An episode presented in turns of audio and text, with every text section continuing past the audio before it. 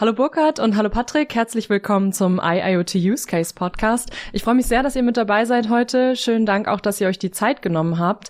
Ähm, ich würde direkt starten und äh, frage erstmal, äh, Burkhard, wie geht's dir zurzeit? Alles gut soweit? Ja, super. Ich meine, wir sind jetzt knapp ein Jahr zu Hause. Ich habe ganz viel Familie, eine kleine Tochter und äh, das ist zumindest ein Thema, was ich sehr genieße. Also von daher geht mir super.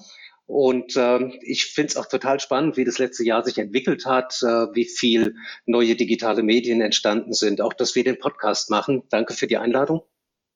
Ich kann mich ja kurz vorstellen. Ähm, ich bin der Burkhard Schranz, ich bin Geschäftsführer der Firma Optimes, ähm, habe zusammen mit ähm, drei weiteren Gründern die Firma Optimes 2009 gegründet, mit dem Hintergrund, wir haben das damals ähm, internetgestützte Messtechnik genannt. Das ist natürlich heute kein modernes Thema mehr. Heute nennen wir das Industrial IoT. Von daher bin ich genau mit meinem Thema bei dir im Podcast auch richtig. und äh, ja, und das äh, Unternehmen beschäftigt sich, wie gesagt, um mit der Digitalisierung von physikalischen Prozessen. Wir haben als Märkte ganz wesentlich den Bereich Schienenfahrzeuge, Baumaschinen, Landmaschinen, ähm, Elektromobilität, Anlagentechnik und Energieindustrie. Ähm, warum sind es so viele verschiedene Industrien? Das liegt einfach daran, weil wir mit ein und der gleichen Technologie ganz viele Anwendungen abdecken können. Mhm, okay.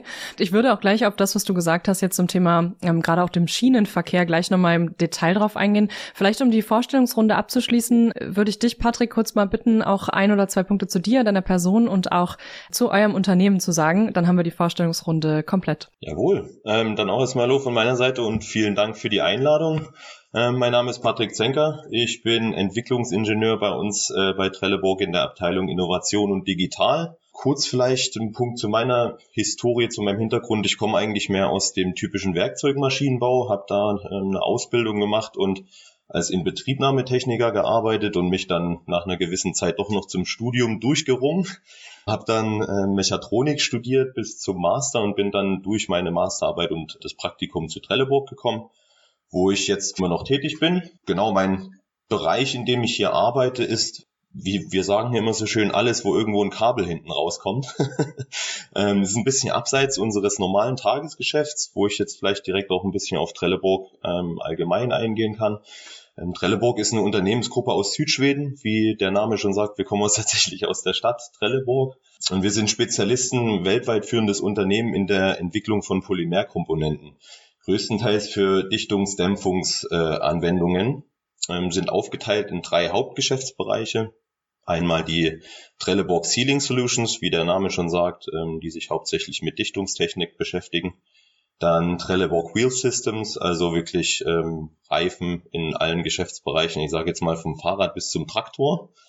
Und dann die Trelleborg Industrial Solutions, in der auch wir hier in Felden bei Berlin ähm, zugeordnet sind. Wir beschäftigen uns größtenteils mit den restlichen Anwendungen, wo Polymerlösungen gefordert sind. Ähm, bei uns hier speziell in Felten der Schienenfahrzeugbereich, wie auch Burkhardt schon ähm, erwähnt hatte. Und bei uns nennen wir das OHI, ähm, Off-Highway and Industry. Also darunter fallen dann solche Anwendungen wie zum Beispiel ähm, industrielle äh, Schwingungsentkopplungsanwendungen, Bau- und Landmaschinen, Marine, Aerospace, solche Geschichten.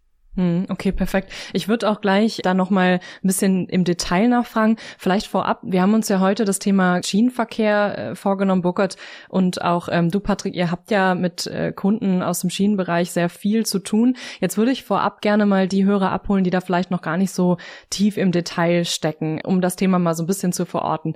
Ähm, Burkhard, kannst du mal kurz abholen, welche verschiedenen Rollen es so im Schienenverkehr gibt und ja mal so ein bisschen in das Thema einführen, um zu verstehen, worüber reden wir, wenn wir über Schienenverkehr sprechen. Einfach mal so ein bisschen abholen, das wäre super zum Einstieg. Gerne. Ähm, ich meine, was man sich erstmal überlegen muss, ist, ähm, was hat das Ganze für Nutzen? Warum betreiben wir Digitalisierung im Schienenverkehr? Ähm, ich meine, das kennt jeder, man steht vor der Tür und die Tür geht nicht auf, die Toilette ist abgeschlossen, weil sie nicht richtig entleert ist. Also es sind so ganz simple Geschichten, das kann aber natürlich bis dahin gehen, dass natürlich ein Antrieb ausfällt, ein Motor ausfällt, eine Bremse nicht richtig funktioniert, ein Lager kaputt ist und all diese Dinge für, führen natürlich dazu, dass ich in irgendeiner Weise einen Service oder einen Wartungsbedarf bekomme. Ähm, so von der, sagen wir, von der Rollenverteilung her ist es ja heute in Deutschland äh, deutlich heterogener, als das ähm, vor vielen Jahren noch war. Wir haben heute Betreiber, die Regionalstrecken betreiben, also einzelne Bahnen. Ähm, speziell auch in den Ballungsgebieten sind das, wie gesagt, unterschiedliche Betreiber. Der der Strecken obendrauf kommen dann Instandhalter, es kommt jemand, der den Fahrplan macht, ähm, es kommen, ähm, sagen wir mal, die Streckenbetreiber, die die Schienen zur Verfügung stellen, bis dahin, dass natürlich auch die Energie irgendwo herkommen muss. So, das heißt, wir haben ganz viele, ich nenne sie mal Stakeholder in diesem ganzen Spiel, ähm, die alle natürlich eine Komponente sind, ähm, um das, den Gesamtprozess am Laufen zu bringen. Ähm, was wir jetzt tun, ist, wir schauen zu, dass wir mit unserer Technologie sagen wir, an die einzelnen Komponenten rangehen, die Komponenten überwachen, ähm, ich sag mal auch versuchen herauszukriegen, was ist möglicherweise ähm, in der Historie mal schiefgegangen, wie kam es zu irgendeinem ganz bestimmten Fehlerbild, um, ähm, ich sage mal, Instandhaltung, Service, Wartung möglichst gut zu unterstützen und natürlich dafür zu sorgen, ähm, dass so ein Fahrzeug auf der Strecke nicht liegen bleibt oder dass, sagen wir mal, während ein Fahrzeug in Betrieb ist, nichts kaputt geht, sondern dass man eben vorher oder nachher warten könnte. Mhm, okay, jetzt hattest du von verschiedenen Komponenten gesprochen. Darunter verstehst du jetzt wirklich äh, ja verschiedene Komponenten innerhalb dieses ähm, Schienenfahrzeugs. Also das kann ein Motor sein, es kann aber auch ähm, ja jegliche andere Komponente sein. Oder äh, wie, wie würdest du eine Komponente in dem Fall definieren? Naja, klar. Also eine Komponente ist für mich in der Tat eine Tür, das ist ein Motor, das ist ähm, bis hin zu einem Rad mit einem Radreifen, ein Lager äh, und insbesondere natürlich auch das, ähm, worüber mit, wir mit äh, Patrick reden und wo wir mit Patrick zusammenarbeiten und mit Trelleborg, nämlich eine intelligent gemachte Komponente. Aber ich will dem nicht vorweggreifen, sondern ich glaube, dass Patrick da sicher selbst gerne was zu sagen würde. Äh, genau, da kommen wir ja auch eigentlich schon direkt zu eurem Projekt. Was mich jetzt mal interessieren würde, Patrick, du hattest gerade gesagt, ihr seid ja auch in äh, verschiedenen Schwingungsanwendungen unterwegs. Ihr seid im Bereich Industrial auch im, vor allem was das, was die Polymere angeht. Äh, das würde ich jetzt nochmal gerne so ein bisschen konkretisieren. Kannst du mal ja in den in den Use Case ein bisschen einführen im Bereich im Schienenverkehr. Was setzt der Kunde da von euch ein? Wie muss man sich das vorstellen, was so eure verschiedenen Komponenten angeht, die du vorhin schon genannt hattest? Ja, sehr gerne. Ähm, also wir sind wirklich von Trelleborg eingesetzt, größtenteils im Schienenfahrzeugbereich äh, tatsächlich im Drehgestell, wo es darum geht, ähm, in Schwingungen und Vibrationen von Fahrgast und Fahrzeug zu entkoppeln. Also sprich, dass der Fahrgast eine angenehme, sichere Fahrt im Fahrzeug hat und nicht die ganze Zeit durch irgendwelche dynamischen Eigenschaften von Schiene und äh, Radschiene Kontakt beeinflusst wird. Ne? Also wir wollen wirklich Vibrationen entkoppeln und stellen dafür eigentlich alle relevanten Systeme und Bauteile zur Verfügung. Da haben wir schon wieder das Thema Systeme und Bauteile. Ähm, System ist zum Beispiel eher ähm, Luftfedersysteme, die sicherlich jeder kennt, diese sehr großen Luftfederbälge, die unter dem Wagenkasten sitzen, ähm, auch als Sekundärfederstufe bezeichnet.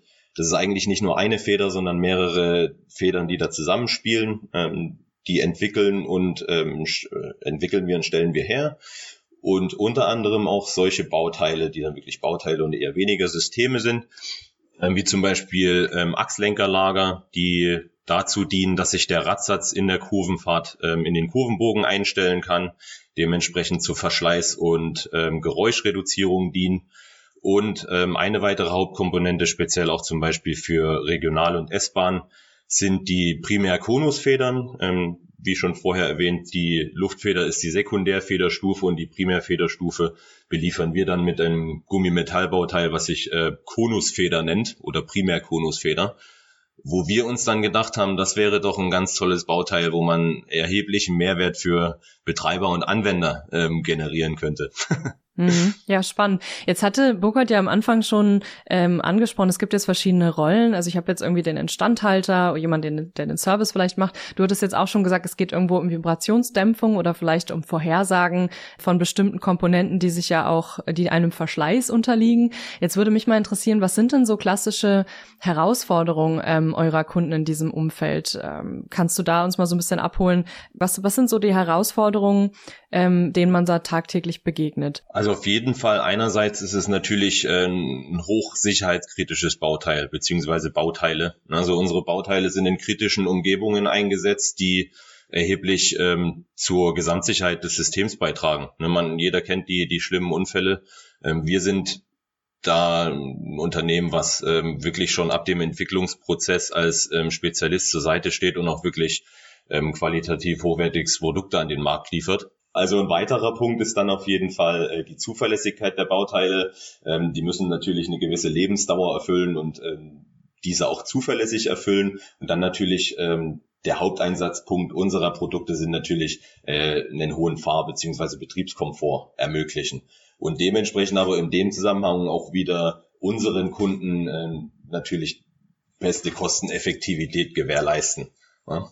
Das ist so unser Punkt. Diese Herausforderung äh, werden uns von unseren Kunden gestellt und die gehen wir auch regelmäßig in gemeinsamen Projekten, wie gesagt, wirklich ab den ersten Entwicklungsschritten gemeinsam an, ähm, weil natürlich die Anwendungen von den Anforderungen her schon in, in, in der oberen Klasse spielen. Ne?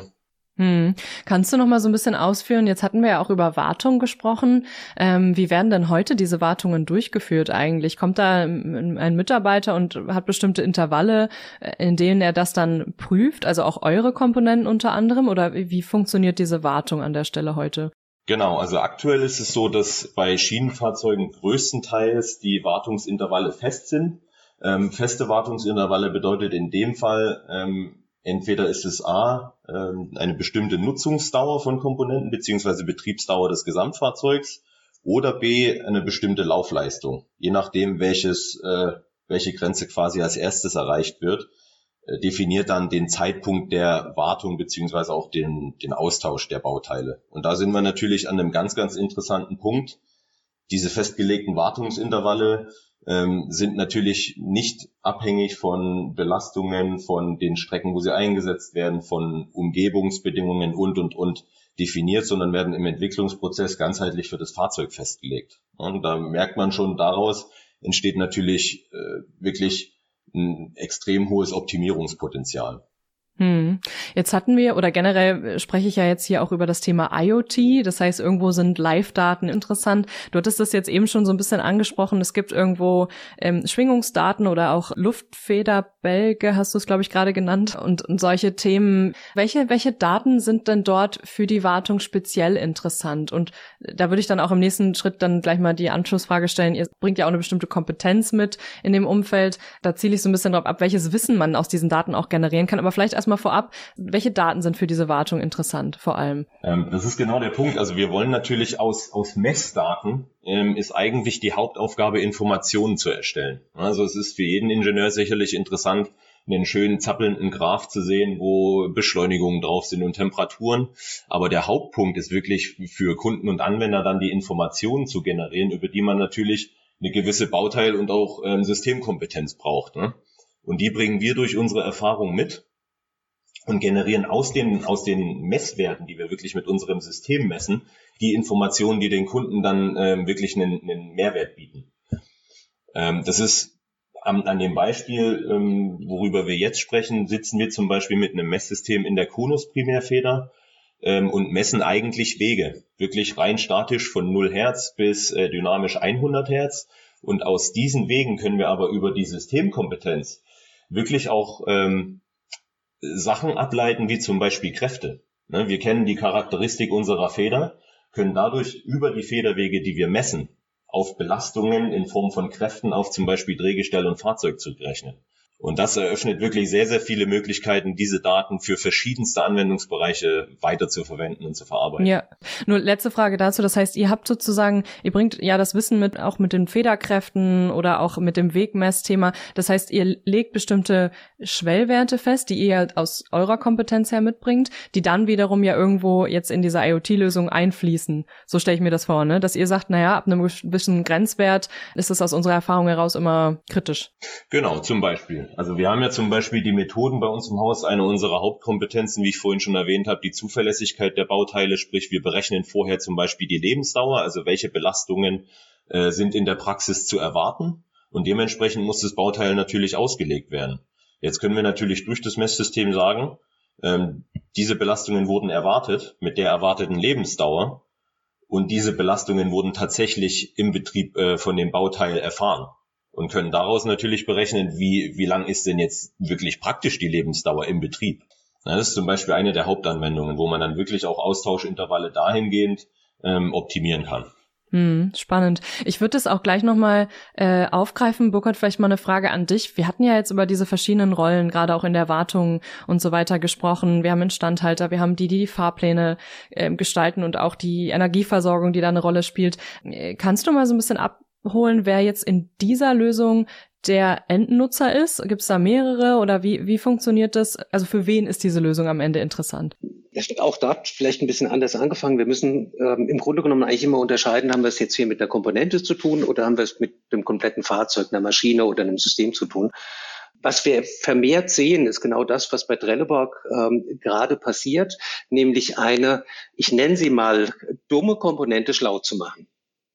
Ähm, Im Grunde genommen ist es ein Bauteil, was schon sehr, sehr lange in ähnlicher Weise hergestellt wird. Äh, und jetzt nehmen wir dieses Bauteil und leiten oder machen dieses Bauteil selbst quasi zu einem Sensor, was sich zum einen selbst überwacht, zum anderen aber auch teilweise das komplette Fahrzeug noch zusätzlich überwacht. Wie Patrick das schon gesagt hat, ist, wir messen Kräfte zum Beispiel, Kräfte auf einen Wagen, auf, auf Material, was sich in irgendeiner Weise bewegt, was ermüdet. Wir haben eine ganz andere Art und Weise, beurteilen zu können, wie das Gesamtwerk, das Gesamtfahrzeug sich verändert. Und das geht möglicherweise bis dahin, aufgrund des, des Ortes, wo dieser Dämpfer eingesetzt ist, dass man Lagerschäden rechtzeitig detektieren kann, dass man detektieren kann, wann so ein Radreifen an ähm, so einem Fahrzeug, also man ist ja auch bereift, wann der möglicherweise nicht mehr so ganz rund ist. Das heißt, ich kann ganz, ganz viele Informationen ableiten aus einer Komponente, die ich ohnehin brauche, die ich jetzt einfach smart gemacht habe. Das sehen wir in vielen anderen Industrien auch, dass die Bestrebungen dahin gehen, sowas zu tun, ob das Hydraulikzylinder sind, ob das äh, Filter für Druckluft ist, sind ähm, also ähnliche Komponenten und die ergeben dann das Gesamtsystem. Und aus den Daten, jetzt komme ich zu deiner Frage, aus den Daten, die wir dort generieren, können wir natürlich wunderbar zum einen ähm, das Engineering des Fahrzeugherstellers bedienen. Der kann aufgrund der Daten überprüfen, ob seine Auslegung richtig ist. Ähm, wir können aus den Daten, die wir dort gewinnen, natürlich die Instandhaltung bedienen, und zwar möglicherweise rechtzeitig, um zu sagen, pass auf, in 14 Tagen oder in vier Wochen oder in acht Wochen geht möglicherweise das Lager kaputt. Tausch es doch mal aus. Wenn wir das tun können, können wir rechtzeitig einen Termin in der Werkstatt machen und den Austausch vornehmen. Wir wissen, welches Bauteil ausgetauscht werden soll. Das heißt, die Möglichkeiten nicht nur zur Prozessoptimierung, sondern auch zu wirklich monetären Einsparungen sind gigantisch an der Stelle. Ja, und äh, da sind wir, so wie ich das Moment sehe, wirklich gerade am Anfang und vom Prinzip her beruht das Ganze wirklich auf dem ganzheitlichen Erfassen von Daten einer ja, Anlage sag ich mal im weitesten Sinne. Das kann eine mobile Maschine sein, ein Zug, eine Baumaschine, ähm, aber auch irgendeine Produktionsanlage. Und an der Stelle generieren wir dann letzten Endes Mehrwerte aus Messdaten. Mhm. Hm. Vielleicht mal eine kurze Zwischenfrage. Du hattest jetzt gesagt, naja, wir sind ja auch gerade am Anfang. Ähm, ist jetzt bisschen äh, provokant, aber wie weit sind wir denn da heute schon? Weil gerade jetzt, ähm, was, was vielleicht den Schienenverkehr angeht und so weiter, man, man hört ja viel über Konzepte und was man machen könnte. Aber wie wird es heute schon eingesetzt? Also ich meine, man denkt ja in die Richtung und ich glaube, es gibt auch sehr schöne mhm. Ansätze. Ähm, aber was wird heute schon konkret getan in diesem Umfeld? Im Bereich Schienenfahrzeuge wird schon lange eine ganze Menge getan, ähm, weil die äh, Fahrzeuge oder alle Fahrzeuge, die heute da unterwegs sind, haben natürlich Steuergeräte, die haben kleine Computer drin, die haben Bedienpanels drin. Also da werden natürlich schon Daten generiert. So ein komplettes Fahrzeug ist vollständig vernetzt ähm, über Bussysteme das, was heute gemacht wird, ist, man weiß äh, in der Regel, wo so ein Fahrzeug sich befindet. Äh, man kennt den Status sagen wir, des Fehlerspeichers von diesen Steuergeräten. Ähm, das ist aber häufig nach wie vor eine Art symptomatische Untersuchung. Das, was sich daraus ähm, häufig nicht ableitet, ist, wie ist es denn zu einem Fehlerbild gekommen? Wie ist denn das entstanden? Wie kann ich denn möglicherweise die Ursache beheben? Das ist das, was wir jetzt gerade versuchen, ein bisschen mehr zu etablieren, nicht nur im Bereich der Schienenfahrzeuge, sondern auch in anderen Anwendungen, nämlich zu sagen, schau doch ein bisschen tiefer in deinen physikalischen Prozess rein. Ich meine, an einem Verbrennungsmotor kann ich mir natürlich angucken, ist der an und aus, wie ist der Ölstand und wie ist die aktuelle Temperatur und kann dort Maßnahmen ableiten. Ich kann aber auch sagen, wie ist denn möglicherweise die Kombination aus einem Temperaturgradienten, einem Einspritzdruck und einem Spritverbrauch? Ähm, wie kriege ich auf Basis von ähm, einer Verbrauchsmenge einem Kennlinienfeld der aktuellen Drehzahl denn eine Art Energiezähler der dann ein Maß und eine, ähm, sagen wir, eine Größe für, für eine mögliche Instandhaltungsintervall oder ein anderes Instandhaltungsintervall sein könnte.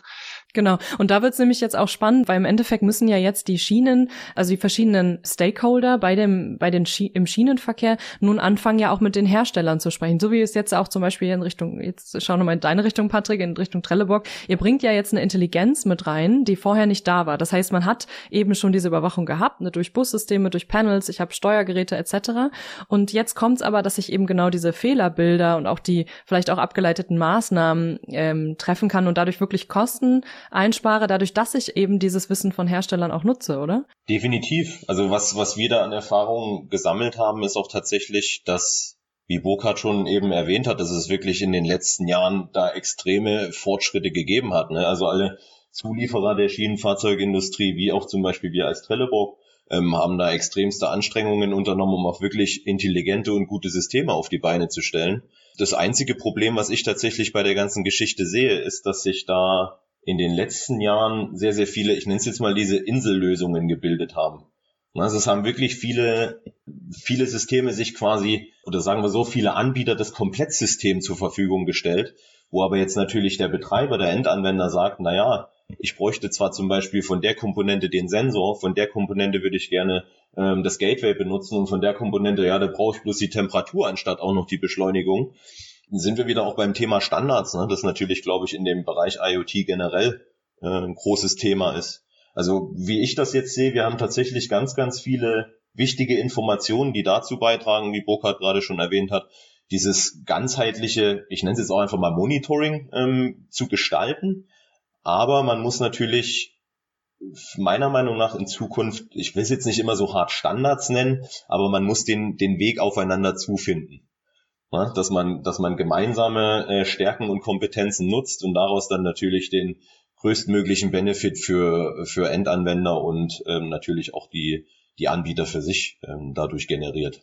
Ja, vollkommen. Und das äh, gefühlt hört man das auch bei vielen IoT-Lösungen immer wieder, das, das Thema Insellösung auch. Und ich glaube, das ist super wichtig, einfach in so einem Ökosystem-Gedanken auch ja über systemübergreifend zu sprechen, was heute eben noch nicht unbedingt der Fall ist. Und dann Auf kommen auch ja. in der Zukunft die Mehrwerte da zum Tragen. Ne? Ja. Ähm, gut, genau, das war jetzt so ein kleiner Ausflug, was mich mal interessiert hatte. Vielleicht, ähm, um diesen Case auch nochmal weiterzuführen. Wir haben ja jetzt über eure, das Komponentenwissen gesprochen. Wie, wie bekomme ich denn jetzt die Daten in die Cloud? Mal so ganz plump gefragt. Äh, Burkhard, nochmal in deine Richtung. Äh, wie, wie funktioniert das? Hänge ich da eine, eine, eine SIM-Karte dran und dann schicke ich die Daten über Mobilfunk in die Cloud? Oder wie, wie genau muss ich mir das vorstellen? Wie funktioniert das? Naja, also im Grunde genommen hast du es genauso schon gezeichnet. Eine SIM-Karte wird nicht gerade drangehängt, die wird da eher reingesteckt, da ist ein Modem drin. Ähm, ich sag mal so, also unsere klassischen Edge-Devices, nenne ich sie mal, ähm, die sammeln die Daten einfach aus verschiedenen Datenquellen ein. Eine Datenquelle ist jetzt unter anderem der Sensor, der in dem Dämpfer verbaut ist. Der liefert uns jetzt, sagen wir mal, mehrere Signalquellen von mehreren Messgrößen, die wir alle aggregieren. Die speichern wir lückenlos, ähm, übertragen sie live ähm, in Echtzeit auf eine Cloud-Lösung, wo es dann Dashboards gibt, die man sich frei gestalten kann, ähm, wo man dann eben, wie Patrick das schon schön gesagt hat, ähm, sich Kurven angucken kann, wo man aber auch schon so einfache Grenzwertüberwachungen machen könnte und könnte sagen, jetzt wird hier ein Weg unterschritten, eine Temperatur überschritten oder ähnliches und löst dann schon Warnmeldungen aus.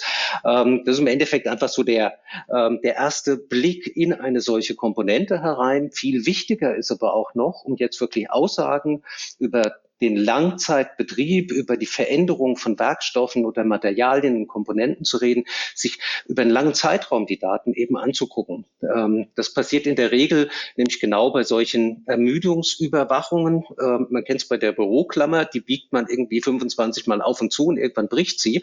Das macht sie aber nicht beim ersten Mal.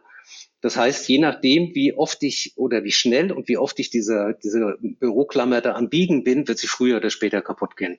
Und genau das sind die Dinge, die wir beobachten. Dazu eben auch die Messdatenspeicherung. Das können mal schnellere, mal langsamere, langsamere Daten sein. Auf jeden Fall sind es Daten von vielen verschiedenen Stellen. Je mehr ich davon sammle, umso besser ist die Aussage, weil das, was wir ja wollen, ist, wir wollen ja nicht nur Daten sammeln.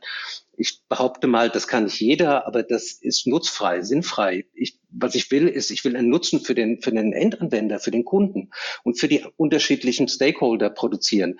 Ich möchte vorhersagen können, wann geht eine Komponente kaputt oder muss sie ausgetauscht werden für die Instandhaltung. Ich möchte für den Betreiber verhindern, dass ein Fahrzeug auf der Strecke liegen bleibt, aus welchen Gründen auch immer. Für den ähm, Fahrgast vermeiden, dass die Tür nicht aufgeht und er zur anderen Tür raus muss. Ja, das sind alles Dinge, die wir quasi mit ein und dem gleichen Setting hinkriegen. Und da möchte ich nur noch mal betonen, dieses Thema Insellösung kann man nicht oft genug betonen. Auch auf das treffen wir immer wieder, nicht nur im Schienenverkehr, auch bei den Baumaschinen. Jeder Betreiber baut was Eigenes rein und der Leidtragende ist letzten Endes der Endkunde oder der Betreiber von sowas, der ähm, ähm, der Bauunternehmer, der auf der Baustelle steht und einfach seine Daten nicht zusammenkriegt, obwohl er sie gut gebrauchen könnte, um seine Prozesse zu optimieren. Ähm, der Betreiber im Schienenverkehr, der natürlich nicht nur wissen will, was macht jetzt da vorne mein Motor und was macht losgelöst davon meine, äh, meine Feder oder mein, mein Dämpfungselement, sondern der will das ja alles in einem sehen. Das heißt, der will sein Fahrzeug verwalten, der will eine Flottenansicht haben, der will eine Liste seiner 500 Fahrzeuge und das Fahrzeug, was möglicherweise dem nächsten Problem Problem kriegt, das muss oben in meiner Liste stehen, ähm, muss vielleicht eine, eine, eine gelbfarbene Ampel kriegen und ähm, ich muss einfach direkt sehen und die Möglichkeit haben, an der Stelle zu handeln. Also ohne, dass wir den Nutzen erzeugen, nutzt uns eben auch die gesamte Digitalisierung nichts. Das muss ja, man immer dabei ja. sehen. Ja. ja, ich glaube, die Challenge für den Endnutzer ist wirklich diese einzelnen, ich sag mal so diese kleinen Use Cases, so wie du es gerade schön beschrieben hast, der Zulieferer, der Flottenmanager, der, der vielleicht die Langzeitermüdung sich anschauen will. Das sind ja alles kleine Use Cases, die jetzt überall verteilt irgendwo einzeln als Insellösung gebaut werden und als End Anwender habe ich jetzt die Challenge, die alle zusammenzuziehen, oder? Und in einem Zelt, sag ich mal, zusammenlaufen zu lassen und dann überhaupt diese Übersicht zu haben. Ganz, ganz genau. Und das, und das, was wir versuchen eigentlich, seit wir die Firma gegründet haben, ist das alles quasi in einem Setting, in einem System zusammenlaufen zu lassen und uns dabei aber auch noch nicht mal festzulegen, wohin die Daten anschließend übertragen werden, sondern dort so flexibel zu sein, dass wir eben unterschiedliche Verbraucher der Daten damit bedienen können. Das ist auch die große Herausforderung und äh, ähm, auch immer wieder das Problem, ähm, wenn wir raus in den Markt gehen, dass das natürlich sehr stark diversifiziert ist, dass wir in unterschiedlichste Anwendungen mit den gleichen Systemen reingehen können. Das ist eben, ich hatte die Baumaschinen schon mal ähm, angesprochen. Dort wissen wir heute, wir sind sehr verbreitet an, an Betonpumpen unterwegs, dass wir bis zu 40, 50 Prozent der Servicekosten damit einsparen können. Äh, nicht, dass wir nur wissen, wo so ein Fahrzeug steht, sondern dass wir eben auch wissen, was hatten die Pumpe jetzt die letzten zwei Wochen gemacht? Ähm, wie viel Beton wurde denn damit gepumpt? Ähm, also wirklich hunderte von Größen aufzeichnen, die uns Informationen darüber geben. Äh, man sieht ähnliche Anwendungen im Bereich der Energieversorgung. Wir überwachen zum Beispiel Hochspannungstrennschalter. Das sind diese Scheren, die auf und zugehen und diese Hochspannungstrassen schalten. Und jetzt kann man sich vorstellen, was passiert, wenn der nicht mehr funktioniert. Dann ist eine ganze Trasse erstmal ausgeschaltet. Dann gibt es dort wirklich ein Problem. Die Wartung, die Instandhaltung von so einem Schalter ist sehr, sehr teuer. Die haben einen gewissen Lebenszyklus. Und wenn man dort mehr Sicherheit reinbringt und entweder sagen wir, eine Wartung, eine Revision vorziehen kann oder verlängern kann, spart man Geld und gewinnt unglaublich an Sicherheit. Ja, und somit entstehen halt ganz, ganz viele Use Cases, die wirklich äh, beeindruckend sind.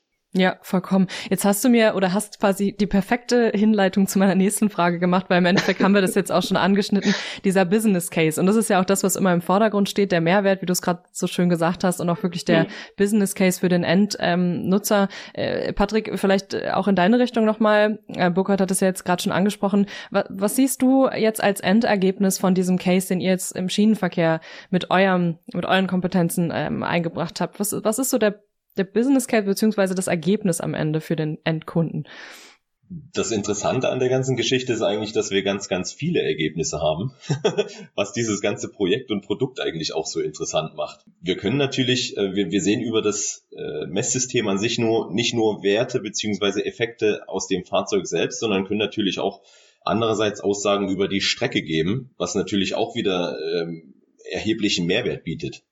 Also wir, wir können zum Beispiel Effekte erschlagen. Ich kann jetzt einfach mal ein paar Sachen aufzählen, die hier Sachen sind, die man mit dem System erfassen kann. Das ist einerseits zum Beispiel die automatisierte Messung der, äh, des Setzbetrages, sprich die Federn nehmen über die Lebensdauer beziehungsweise Betriebsdauer einen effektiven Federweg ab. Das muss im Instandhaltungswerk ähm, durch, ich sage jetzt einfach mal Bleche, die da untergelegt werden, ausgeglichen werden, um die Fahrzeughöhe wiederherzustellen.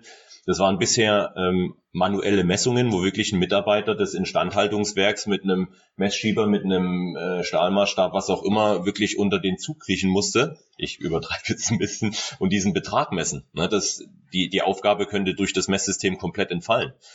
Weiterhin können wir zum Beispiel auch, da wir an dieser Position sitzen, Rückschlüsse auf Beladungszustände ähm, geben. Also wir können sagen, wie viele Leute sind zu welcher Zeit mit dem Zug gefahren. Ne, ich kann zum Beispiel gener äh, Informationen generieren, sagen, okay, Wagen 3 ist relativ voll und macht zum Beispiel eine visuelle Kennzeichnung am Bahnsteig, ja, stellt euch lieber an den anderen Wagen an, um mitzufahren. Wie auch Burkhardt schon erwähnt hat, für das Engineering können wir wirklich ähm, echte Lastkollektive liefern. Also welche Belastungen sind die Fahrzeuge wirklich im, echte, im, im echten Betrieb ausgesetzt, auch ähm, über eine gewisse Zeit. Ne, solche Sachen, die auch zum Beispiel zu ungeplanten Stillständen führen, wie zum Beispiel auch schon von Burkhardt erwähnt, Flachstellen an den Rädern, ne, wenn quasi der Zug einen Bremsplatten hat. Ne, das hört man immer schön, wenn man im Zug sitzt und es wirklich so dadak, dadak macht. Dann geht das Ding in, in eine ungeplante Wartung. Die Sachen, die können wir detektieren, messen und natürlich dann auch dem jeweiligen Endkunden beziehungsweise Endnutzer des Systems dann zur Verfügung stellen. Hm, sehr spannend. Ja, mit Blick auf die Zeit, ich glaube, ich könnte jetzt noch eine Stunde mit euch weiter philosophieren. Burkhard, du hattest es ja gerade auch schon gesagt, ihr seid ja jetzt in unterschiedlichen anderen Bereichen unterwegs. Generell vielleicht vorab, also ich meine, diesen Use Case, den wir jetzt gerade besprechen und auch, Burkhard, du hattest jetzt gesagt, die Hochspannungstrassen und auch die, das Thema zum Baumaschinen, das ist natürlich auch alles online zu finden. Ich verlinke das in den Show Notes, diese drei Use Cases, einmal zum Schienenverkehr, äh, zu den Hochspannungstrassen und Baumaschinen unter iotusecase.com auch nochmal zu finden und auch in den Show Notes. Das kann man auch nochmal mal im Detail nachlesen. Für mich ist dann auch immer interessant, genau die Übertragbarkeit, Burgert, du hast es ja eigentlich auch schon gesagt. Dieses Muster ist ja auch übertragbar auf andere Themen. Ihr seid da breit unterwegs, habe ich so verstanden. Ja, also ich hatte es am Anfang schon erwähnt, ähm, der Bereich Bau- und Landmaschinen ist natürlich sehr, sehr spannend. Auch da gibt's alle möglichen Komponenten, die ausfallen können. Selbst ein Traktor, der auf dem Feld stehen bleibt, ist einfach ähm, keine schöne Sache. Den muss ich wieder abschleppen, den muss ich reparieren lassen oder ähnliches. Ähm, bis hin natürlich zu ähm, dem Steigern von Verfügbarkeit ähm, über alle industriellen Bereiche hinweg. Ich glaube, da ist der Fantasie ähm, letzten Endes überhaupt keine Grenze gesetzt. Deshalb habe ich am Anfang gesagt, wir sind am Anfang mit dem, was wir tun. Ähm, bislang äh, würde ich sagen, haben wir einen sehr guten Einstieg gefunden, was jetzt IoT betrifft, in die Themen Telematik, Positionsüberwachung, ähm, Vermeidung von Diebstahl, ähm, mal zu gucken, wie ist so das Fahrverhalten von einem Fahrer auf der Baustelle, wie viel Benzin braucht er. Und im nächsten Schritt wollen wir in die Maschine rein. Ähm, und dort nämlich äh, gucken, dass wir die Qualität erhöhen, dass wir möglicherweise auch die Konstruktion in ihren den Dingen, in den Auslegungen bestätigen ähm, und Werte quasi auf drei Ebenen schaffen. Das eine Ebene ist ganz klar der Service, Ersatzteilhaltung ähm, und Verkürzung der Servicezeiten und Erhöhung der Qualität im Service. Das zweite ist das Engineering und das dritte ist dann letzten Endes der Endkunde. Und wenn es funktioniert, das alles mit einem einzigen System, was ich einmal verbaue, ähm, was durch die Menge der Mehrwerte einfach auch sehr, sehr attraktiv ist, zum einen für den OEM und zum anderen aber auch im Retrofitting-Bereich, ähm, um Bestandsfahrzeuge oder Bestandsmaschinen nachzurüsten, was im Übrigen auch ein sehr schöner Use Case für ähm, Trelleborg ist, nämlich zu sagen, naja gut, dann ist doch der nächste Dämpfer, äh, wenn er ausgetauscht wird an einem bestehenden Fahrzeug, ein smarter Dämpfer. Und damit wird ein Fahrzeug, was vielleicht 20 Jahre alt ist, enorm aufgewertet und wird auf einmal smart. Mhm. Ja, perfekt. Genau, ganz wichtiger Punkt, ja. Ja, ja. Nee, sehr gut. Also ich glaube, wie gesagt, ich könnte wahrscheinlich jetzt mit euch noch weiter philosophieren, aber bis hierhin erstmal schon mal vielen Dank. Ähm, ich denke mal, da haben sich jetzt viele Zuhörer auch wiedergefunden. Ähm, ich mache jetzt mal äh, einfach, eure Kontaktdaten würde ich in den Show Notes verlinken. Wenn da Rückfragen sind, dann kann man ja, denke ich mal, auch direkt auf euch zukommen, um da Rücksprache zu halten. Ich denke, da sind viele gerade auf dem Weg, die in die Richtung überlegen oder äh, vielleicht entsteht das ein oder andere daraus. Und ja, würde mich freuen, wenn wir uns in der Runde vielleicht auch nochmal wieder hören. Ich glaube, da entwickelt sich auch gerade eine Menge. Aber vielen Dank schon mal für die spannende Runde. Also ich gerade, glaube ich, das Thema Insellösung und auch Standards ist eins der wichtigen. Und ich glaube, in der Session ist sehr schön raus gekommen, für welche Stakeholder welche Mehrwerte entstehen. Und ähm, dafür danke ich euch. Vielen Dank für die Runde wirklich und äh, einen schönen Tag wünsche ich euch noch. Dir auch, Madeleine. Dankeschön. Euch beiden auch. Danke. Jo, ciao. Tschüss. Ich freue mich sehr, dass du bei dieser Folge mit dabei warst oder auch Sie mit dabei waren, falls wir uns noch nicht kennen. Wenn durch diese Episode Mehrwerte entstanden sind, abonniert gerne meinen Podcast oder folgt mir auf LinkedIn direkt. Dann informiere ich immer mittwochs zu neuen Folgen rund um konkrete Mehrwerte zum Thema Industrial IoT aus der Praxis. Zu jedem Podcast wird ja dazu immer ein erfolgreiches Projekt besprochen. Diese sind von uns ausgewählt und vorqualifiziert. Das heißt, die gibt es wirklich, die kann man sich live vor Ort anschauen bei Bedarf. Und diese Projekte sind ja unsere Use Cases und sind dann dem Namen nach unter www.iotusecase.com, also IoT Use Case zusammengeschrieben, zu finden. Schaut da gerne auch mal vorbei, um erfolgreiche IoT-Projekte kennenzulernen oder relevante Geschäftskontakte für euch mitzunehmen. Und ja, ich freue mich aufs nächste Mal und bis dahin eure Gastgeberin Madeleine Mickeleit.